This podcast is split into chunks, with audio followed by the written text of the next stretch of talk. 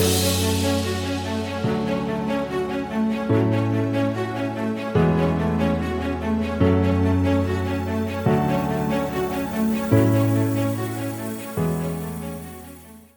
there, and welcome to the Think Wealthy podcast. I'm your host, David Prale. The Think Wealthy podcast is sponsored by YDLP Investments, the home of the $10,000 commercial real estate investment.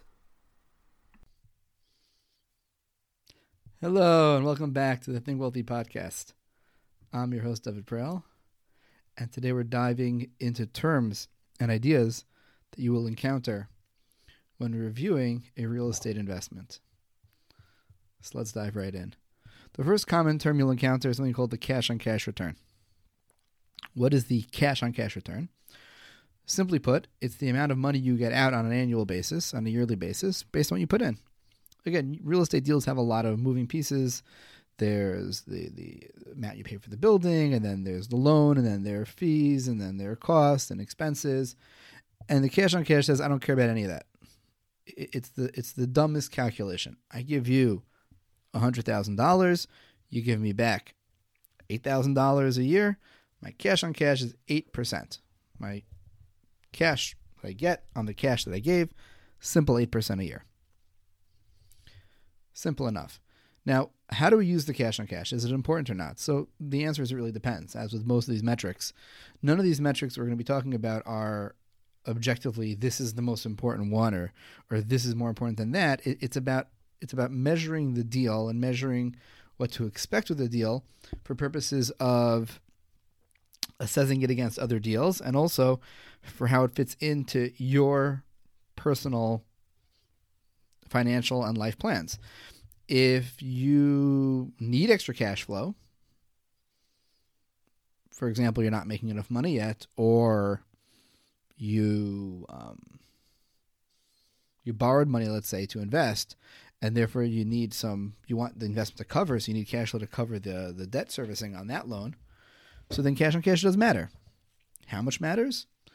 Again, the more the better, obviously, but there's usually a trade off in these things. Right, you can go back and, and check out our discussion on the topic of there's no free lunch on Wall Street. The the second factor uh, of why cash on cash matters is it's usually a good indication of is a deal it answers really the question of is a deal cash flowing from day one. If you're coming into a deal where there's no cash flow from day one that means usually that it's higher risk. More things need to happen for you to be profitable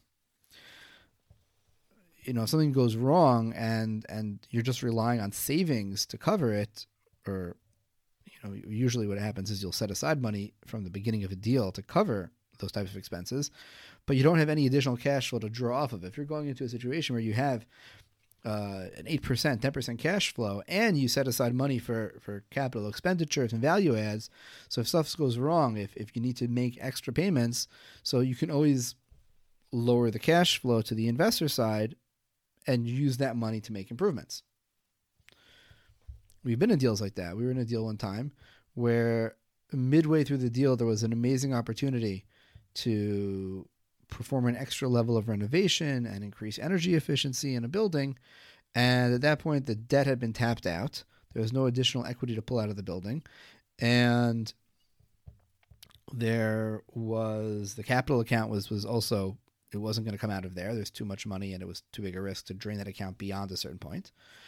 But because there was very strong cash flow, the decision by management was made to suspend distributions for two quarters use that cash flow to introduce those energy efficiencies, and then thereby, well, first of all, the plan was, and the way it played out was, is once the energy efficiencies were in place for a number of years, the state would reimburse the cost, or at least a large portion of the cost, so the money would come back just later. And by increasing energy efficiency, we lower the net operating income, which raises the value of the building. We'll get into that dynamic later.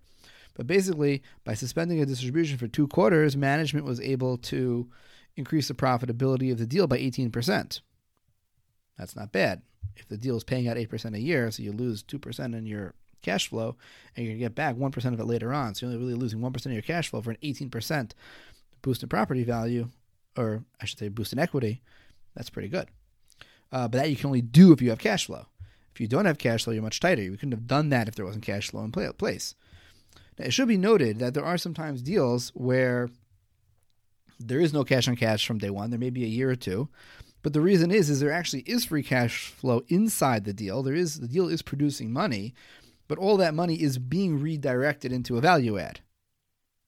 That is a play which I which I, we've seen, uh, and in those situations, um, you're in a bit of a bit stronger place than the scenario we described earlier, where you don't really have sufficient funds to cover it all. In that case, you, you're instead of drawing off the investors and the owners of the building accounts from day one to do improvements, you actually have a lot of extra cash flow, and you're just pouring all that money back in the business. It's kind of like you know Amazon in the early days when Amazon wasn't profitable because all their profit they kept pouring back into the business and building out their business of Amazon and AWS, et cetera. And it took many years for Amazon to show a profit because they were constantly reinvesting in the company. The same thing with these type of properties. They're producing a lot of free cash flow. They actually are producing a lot of money, but you're reinvesting that in the building to create greater value in the long term. So again, cash on cash is your money out divided by your money in. It's a very raw number. Is it important? Again, depends on your personal needs and depends on the reason behind it. Sometimes it's indicative of a deal that's starting off very weak. Sometimes it's indicative of a deal that you're not taking money from the operator, from the owners of the building, from the investors in the building from the beginning. One has to determine why there is no cash on cash, and invest carefully. All right, so that ends our discussion on cash on cash. Thanks so much, and we'll catch you in the next one. Thanks so much for joining me today. I hope you learned something of value. If you've gained from this podcast, please do me a huge favor and leave a five star review. If you feel that I haven't earned that five star review, please reach out and let me know how we can earn your recommendation. Until next time, I'm David Prael, and thank you again for joining me today on the Think Wealthy podcast, sponsored by YDLP Investments. Thank you.